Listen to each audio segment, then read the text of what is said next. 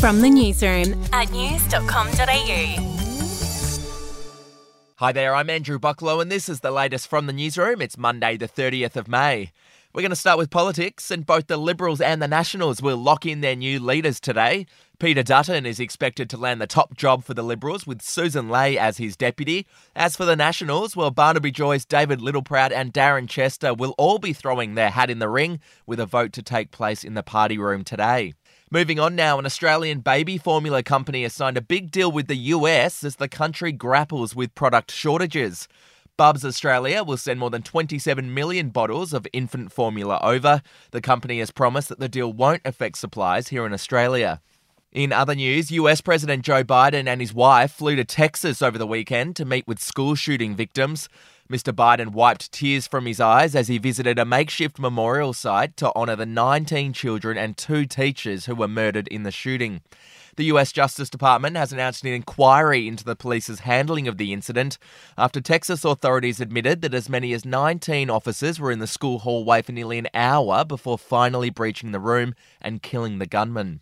To sport now, Red Bull's Sergio Perez won the Monaco Grand Prix this morning. Daniel Ricciardo's underwhelming start to the season continued. He finished 13th.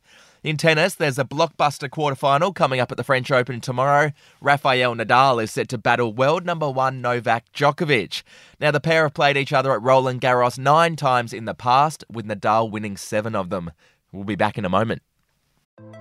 Hey, I'm Felicity Harley and I host Healthyish, where we chat to experts, influencers, and people in the know from around the globe to arm you with the knowledge to make healthier decisions for your mind, body, and soul. I think if we're going to be focusing on health, like sleep is probably the biggest component Oh, of that. I, I think sleep is the cornerstone. Like choose the harder option because I've never woken up and gone, I regret that run that I went at 4 a.m. I've never done that. Search for Healthyish and Extra Healthyish wherever you get your podcasts. To showbiz news, Lachie Gill is the latest winner of The Voice. The singer, who was on Rita Ora's team, won $100,000 in prize money and a recording contract with Universal Music Australia. Here's a bit of his winner's single called Wasted Time.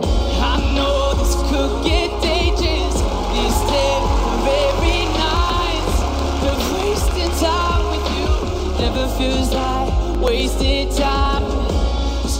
And finally, Meghan Markle's dad has been discharged from hospital five days after suffering a massive stroke. Thomas Markle is said to be unable to speak after the incident. Well, that's the latest from the newsroom. We'll be back with another update soon. Your update from news.com.au.